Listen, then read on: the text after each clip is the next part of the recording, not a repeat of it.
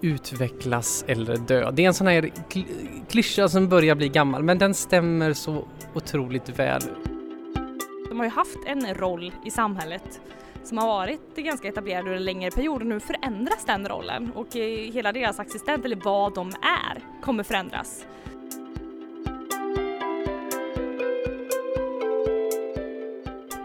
Hej och varmt välkommen till ett nytt avsnitt av podcasten Framtidskraft.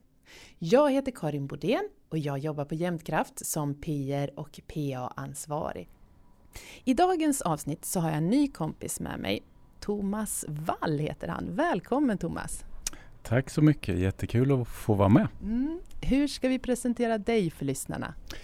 Ja, jag är en person som har varit hela min karriär i den här energibranschen och eh, i företrädesvis stora bolag. Och eh, sedan några år tillbaka så har jag slagit mig fri och är lite mer en fri resurs mm. som hjälper bolag att eh, tolka omvärlden och, och hitta en väg framåt för sin, sina affärer. Mm. Vad har du gjort? Vad har du haft för titel i de här stora bolagen?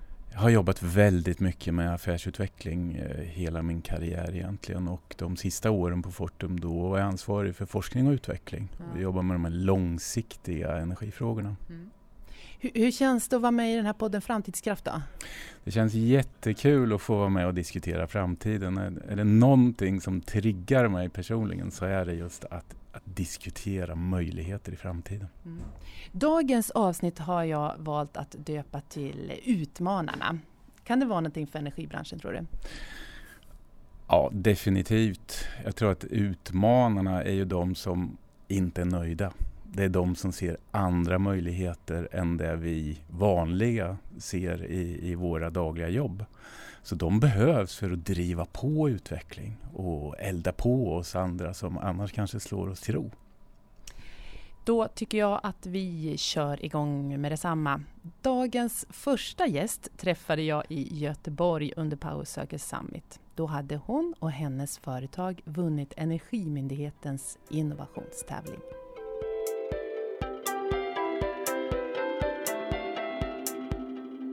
Sofia Allert, eh, jag är 26 år, eh, grundare och VD av eh, bolaget Swedish Algae Factory. Och vi jobbar med att utvinna ett material från alger som är naturligt designat för att fånga in ljus så effektivt som möjligt och inkorporera det här i solpaneler för att öka effektiviteten på dem. Och idag har du fått ett pris. Ja, eh, vi gick ju och vann eh, innovationsracet här vid Power Circle Summit och det känns jättekul framförallt med motiveringen att eh, det känns hett att inspireras av eh, naturen för det är ändå någonting som vi jobbar väldigt hårt på att kan man eh, skapa smarta material som även bidrar till eh, mer hållbar energiförsörjning från biologiskt material så får man flera miljöfördelar i det.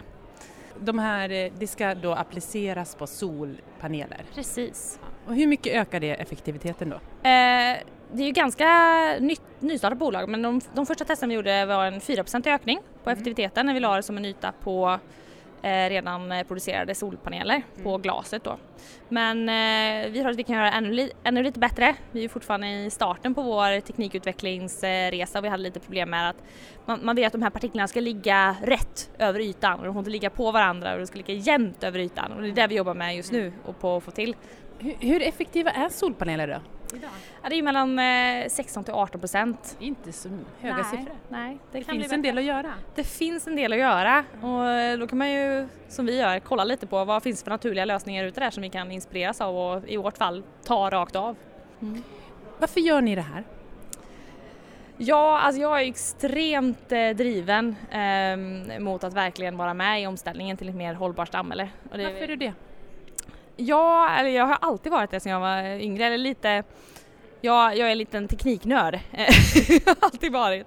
Och mycket, mycket inne på kemi och när man kollar på um, en av naturens grundläggande lagar så bygger det ju på att allting omvandlas, att ingenting mm. skapas eller förstörs. Men vi har byggt en industri som bygger på att vi skapar saker och förstör saker istället för att vi skulle kunna omvandla saker som i den här cirkulära ekonomin som alla pratar om att vi måste ställa om till. Um, genom att uh, jobba med naturen i den cirkulära ekonomi så kan vi faktiskt skapa någonting riktigt bra. Hur ser du på energibranschen? det, det, det, händer ju mycket nu. Eh, som sig bör. Och det är jäkligt spännande att se på det här med att många funderar på att frikoppla sig från nätet och ha egna solpaneler och producera sin egen energi. Och det är ju väldigt nytt och spännande. Och just se då framfarten av eh, förnybart. Eh, men framfarten behöver ju accelereras ännu mer för vi behöver ju sådana enorma mängder så det är kul att se olika teknologier och olika lösningar eh, som kommer men eh, sen är det ju en del regelverk och saker som kan underlätta. Det känns som att regelverk inte riktigt har hängt med mm. eh, till viss del men eh, det känns som att eh, vi är i en transformation nu och nu är det verkligen eh, häng med eller hamna bakom och det är väl mycket det man pratar om elbolagens roll. Mm. Och du som konsument om du tittar på energibolagen, tycker du att de hänger med i den här transformationen? Ehm, jag tycker ändå att eh, de försöker hänga med men eh, jag tror att eh, de behöver jobba ännu mer proaktivt. Men jag kan, jag kan ju förstå för att de har ju haft en roll i samhället som har varit ganska etablerad under en längre period och nu förändras den rollen och hela deras existens eller vad de är kommer förändras. Ehm, så det är klart att det blir en omställning att ställa om en organisation till det. Men det känns ju som att i olika grad så är ju ändå elbolagen eh, måna om att försöka vara med i den här omställningen. Men jag tror att det tyvärr kan bli så att de kommer få en, eller ja tyvärr, det beror väl på hur man ser det, men att de får en mindre och mindre roll i och med att det är fler och fler som vill producera sin egen energi. Hur ska energibolagen möta det då?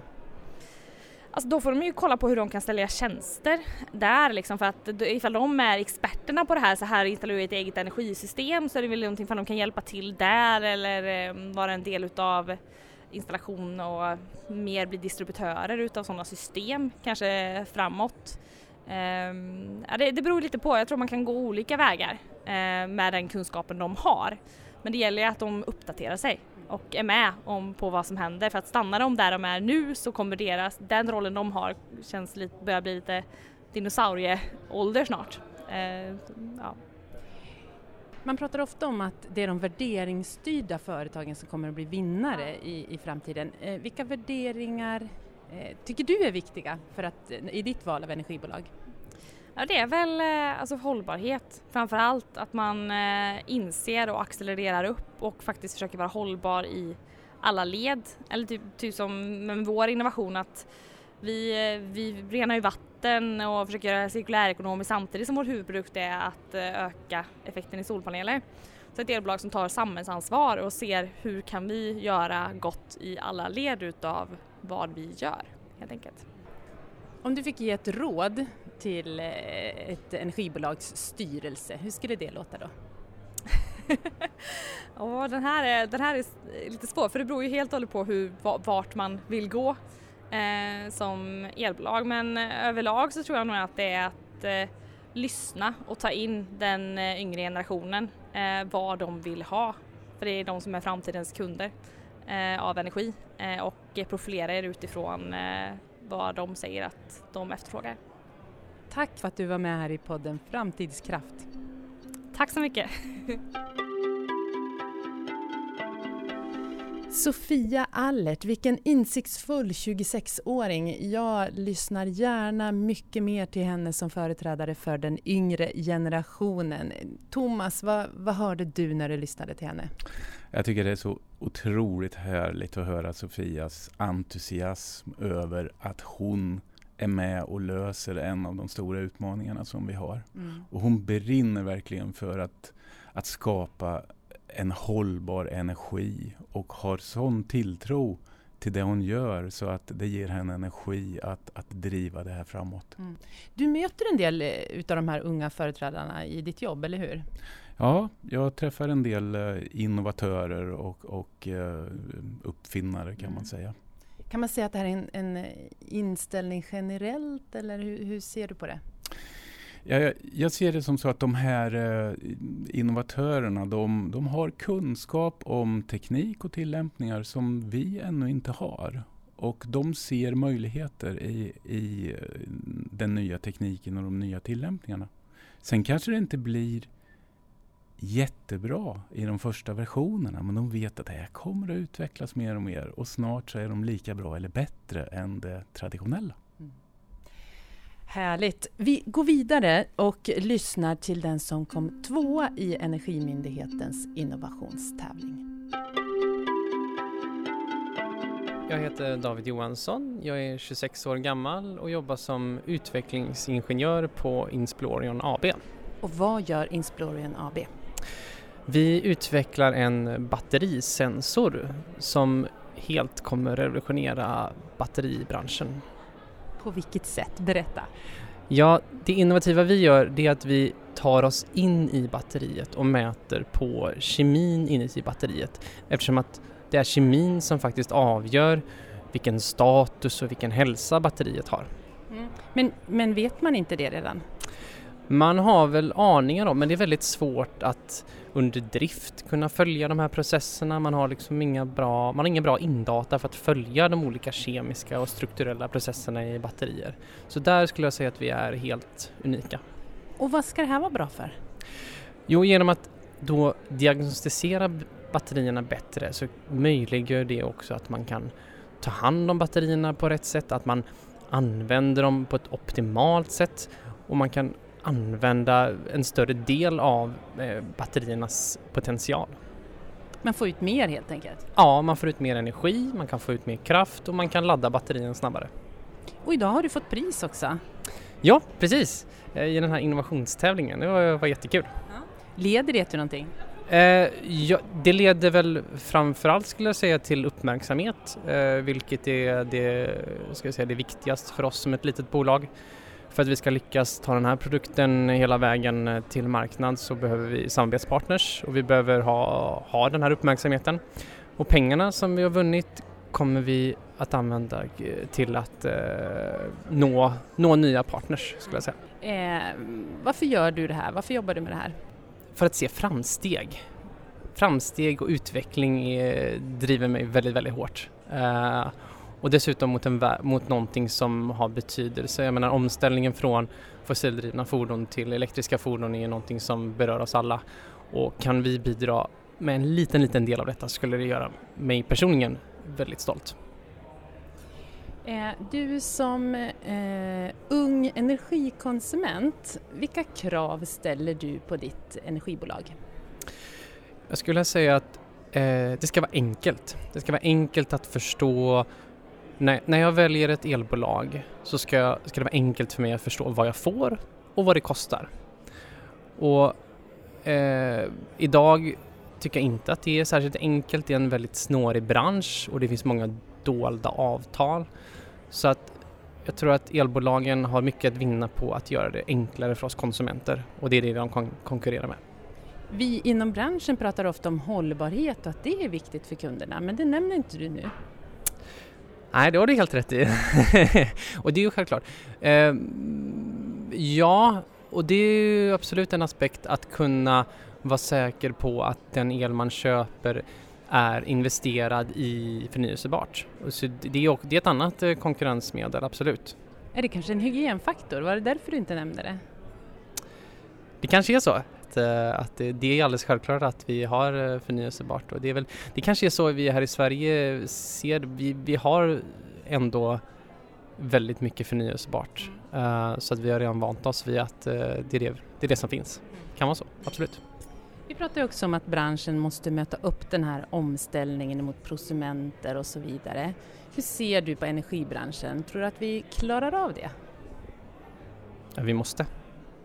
Ja, annars så, vi måste ju klara av omställningen. Det är liksom en av mänsklighetens största utmaningar skulle jag säga. Men eh, om vi om vi, om vi hjälps åt och vi är många aktörer, vi låter småbolag som Insplorion eh, få testa sina idéer fullt ut, eh, att man knyter an storbolag, småbolag eh, och har en kultur i där man fångar upp sådana här idéer, dödar dem när de inte fungerar låta dem växa när de fungerar. Då tror jag att vi kommer klara det här. Du har ju en startup då, ett ungt företag och så. Det, är kanske lite andra, eh, en annan syn på de här etablerade bolagen som jag företräder bland annat. Vad har du för råd att ge oss? Jag har rådet att utvecklas eller dö. Det är en sån här klyscha som börjar bli gammal men den stämmer så otroligt väl. Världen förändras fortare än någonsin och många storbolag tror att bara för att de är stora nu så kommer de vara det för evigt. Så att Ja, att, att våga se nya utmaningar, att våga se nya lösningar är nyckeln för, även för storbolag. För oss småbolag så är det självklart, för det är det vi lever på, att utvecklas. Men för stor, många storbolag så är det inte en självklarhet. Tack så mycket för att du delar med dig och lycka till nu i framtiden. Tack så mycket. Åh, det där var härliga råd, lite hårda också. Och när jag lyssnar till David så hör jag kompetens och innovation. Två faktorer som faktiskt är avgörande för energibolag som vill hänga med i den här revolutionen. Och det har vi hört flera andra medverkanden säga i, i våran podd också. Men det är inte alldeles enkelt det här, Thomas. Nej, det är ju så att vi lever i en tid av väldigt mycket förändring. Och eh, ska vi, om man, om, om man ska om man ska lägga sin, eh, en bild av framtiden som man behöver för att eh, formulera sin strategi så måste man ju ha alla pusselbitar med. Mm. Saknar man vissa pusselbitar så kanske man kommer till fel slutsats. Det är den första grejen. Mm. Sen när man väl valt inriktning så måste man ju ha kompetens att förflytta sig i rätt riktning och då kanske det är helt andra kompetenser och färdigheter än de vi traditionellt har. Mm. Är det samma riktning, då kan vi jobba med, med samma kompetenser men med en ny riktning måste vi hitta de nya kompetenserna. Mm. Och jag tycker att när jag träffar olika företag och får feedback på den här podcasten och så, så tycker jag att medvetenheten om att vi behöver ställa om är ganska hög. Att de flesta har förståelse för det. Jag tror alla har förståelse för att vi måste ställa om. Men jag tror att den, den, stora frågan är hur ska det gå till och vad är min roll i det här? Hur ska vi bidra? Mm. Och, och, här tror jag att kompetensfrågan är högst väsentlig. Och det är väl som David säger här också att han kommer att använda sina prispengar här till att skaffa nya partners. Ja. Han inser att han är begränsad för att komma ut på marknaden. Mm. Det är inte hans kärnkompetens. Mm. Omvänt så kan man säga att energibolagen behöver nya partners för att, för att förstå andra delar som de traditionellt mm. inte har. Mm. Så samverkan och partnerskap det är nog någonting som vi kommer att se och behöva väldigt mycket mer av i framtiden. Jag vill komma tillbaka till det här då, då med kompetens. Eh, för då, jag vill visa dig en grej och jag vill också berätta för våra lyssnare att när energiföretagen gick ut och, och frågade medlemsföretagen, det vill säga oss då, eh, vilka behov vi har av kompetens de närmsta tre åren. Då svarar VD och HR-chefer att vi behöver elkraftingenjörer, drifttekniker, distributionselektriker och störst är behovet av civilingenjörer och högskoleingenjörer. Är det då den nya kompetensen som behövs eller är det något glapp här eller hur ska vi uppfatta det? Ja, jag tolkar ju den beskrivningen som att vi tittar på hur ser vår affär ut idag och ser det ut med pensionsavgångar och allting framåt. Och om affären fortsätter precis som förut så kommer det vara de här kompetenserna vi behöver, som vi har behövt i decennier tillbaka. Mm. Så det kan tänkas vara ett glapp här då? Jag tror att eh, det visar att vi, vi har tittat på nutiden när vi har formulerat den här kravspecen men vi kanske inte tittat tillräckligt långt in i framtiden för att också förstå att det är helt andra kompetenser vi behöver. Mm. Jag, hittade, jag hittade härifrån eh, eh, Tibber som söker om person, personal och då är det Android-utvecklare, iOS-utvecklare, dataanalytiker och digitala marknadsförare. Det visar ju lite grann att eh, Tibber har ju en helt annan bild av framtiden och framtidens elkund än vad branschen i stort har. Mm. Åtminstone har de lyckats formulera den och de söker nu kompetenser som ska matcha deras resa in till mot den här framtiden. Mm. Eh, Thomas, får jag fråga dig en sak? Är du feminist? Nej, det är jag nog inte. Jag, jag är inte engagerad på det sättet men eh, Oj, det var en svår fråga. jag tycker att eh, feminist låter som man är aktivist på något Aha. sätt. Men jag är nog för mångfald och, och jämställdhet. Om jag frågar så här då. Tycker du att kvinnor ska ha samma rättigheter, möjligheter och skyldigheter som män? Jag tycker det är helt självklart. Idag pratar vi med utmanarna och om utmaningarna. Och en utmaning som tyvärr fortfarande är klassisk handlar om mångfald och behovet av att öka jämställdheten inom näringslivet. Och då faktiskt i synnerhet i energibranschen. Det känns helt fint. Mm. Då kan du börja med att presentera dig själv. Ja, eh, Amanda Lundeteg, VD på stiftelsen Allbright. Kan du bara berätta lite om Allbright, vad är det? Mm. Allbright är en partipolitiskt obunden stiftelse som verkar för ett jämställt och meritokratiskt näringsliv. Och vi är en icke vinstdriven organisation. Grundaren är Sven Hagströmer, finansmannen. Vad är din bild av energibranschen? Ja, energibranschen är ju eh, en rolig bransch på så vis att eh, det är den branschen som är dålig på såväl koldioxidutsläpp som på kvinnoinsläpp. Mm. Vilket är lite anmärkningsvärt tycker jag vid tanke på att det finns massa studier som visar på att mer jämställda bolag är också mer lönsamma bolag. Bolag som har kvinnor i styrelserna har högre avkastning på eget kapital, högre avkastning på investerat kapital, man löper 20% mindre risk att gå i konkurs eh, och högre rörelsemarginal. Det finns liksom massa sådana lönsamhetsaspekter i det hela. Och i våra rapporter så ser vi att energi och kraftförsörjning eh, alltid ligger och skvalpar i botten, liksom är bland de sämsta branscherna. Eh, men det, det ger ju också branschen väldigt stora möjligheter för det är branscherna med störst utvecklingspotential som jag brukar säga en bra dag. Men, men vad ska vi göra då? Ja, alltså man kan ju snegla lite på de här branscherna som toppar jämställdhetsligan, som till exempel fastighetsbranschen. Det har också varit en så traditionellt eh, mansdominerad bransch, men de har jobbat så aktivt för att göra branschen mer attraktiv för både kvinnor och män. Så att facket och fastighetsarbetsgivarna har gått samman och eh, satt tydliga mål, bestämt sig för att ja, men vi vet att eh, den kollektiva IQn ökar, bolagen blir mer lönsamma, vi vill också vara liksom, schyssta bolag, vi vill återspegla samhället. Eh, det liksom både, handlar både om lönsamhet och rättvisa. Eh, för dem. Och då har man liksom satt tydliga mål att eh, ja, men vi, vi ska nå hit till 2020. Då ska vi ha minst 40% kvinnor på ledande positioner. Så har man arbetat väldigt eh, målinriktat för det genom att utbilda chefer, utbilda medarbetare i normkritiskt arbete, skapa mer inkluderande kulturer, professionalisera rekryteringarna eh, men framförallt de här tidsbestämda målen. Vad skulle vara ett rimligt tidsbestämt mål för ett företag i energibranschen? Bara så att man får en uppfattning. Mm. Um, nu ligger ju energibranschen väldigt lågt vad gäller andelen kvinnor uh, på ledande positioner.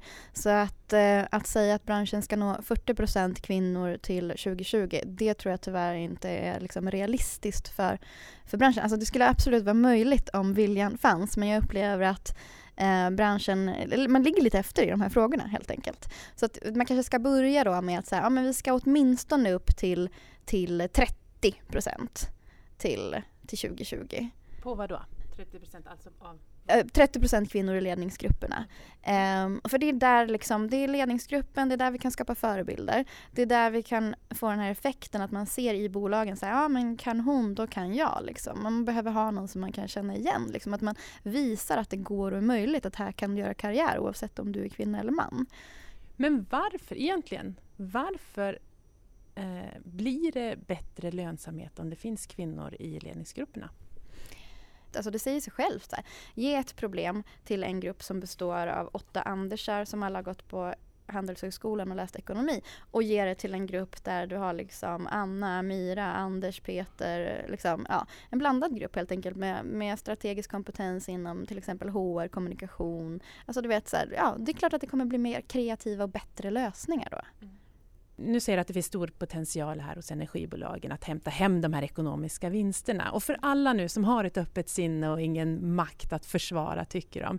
Vad ska vi göra? Mätbara mål sa du, sätt mål. Är det något mer? Kan du ge några tips? Ja, men det första är precis det som du säger, sätt mätbara mål. Det andra är arbeta med arbetsplatskulturen och det tredje är professionalisera rekryteringarna. Börja där, det är ett framgångsrecept som har funkat för andra.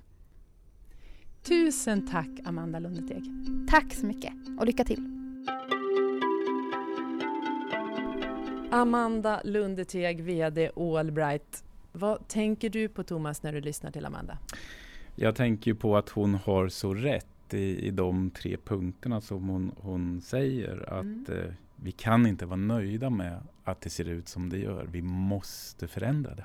Eh, det här med arbetsplatskulturen då? Det är klart att eh, det kanske är en bransch som har dominerats av män i många år. Så finns det en kultur eller en jargong som inte riktigt är inbjudande eller känns lite främmande mm. för kvinnor att ta mm. sig in i. Mm. Och det tror jag att alla behöver ransaka sig själv och kanske fråga. Mm. Hur upplever ni hur det är? Ja just det, att man faktiskt ställer den raka frågan. Och vilja förändra. För ja. att eh, som vi sa förut att gamla hjulspår är djupa så att vi behöver hjälp kanske mm. att ta oss ur dem. Mm. Mm.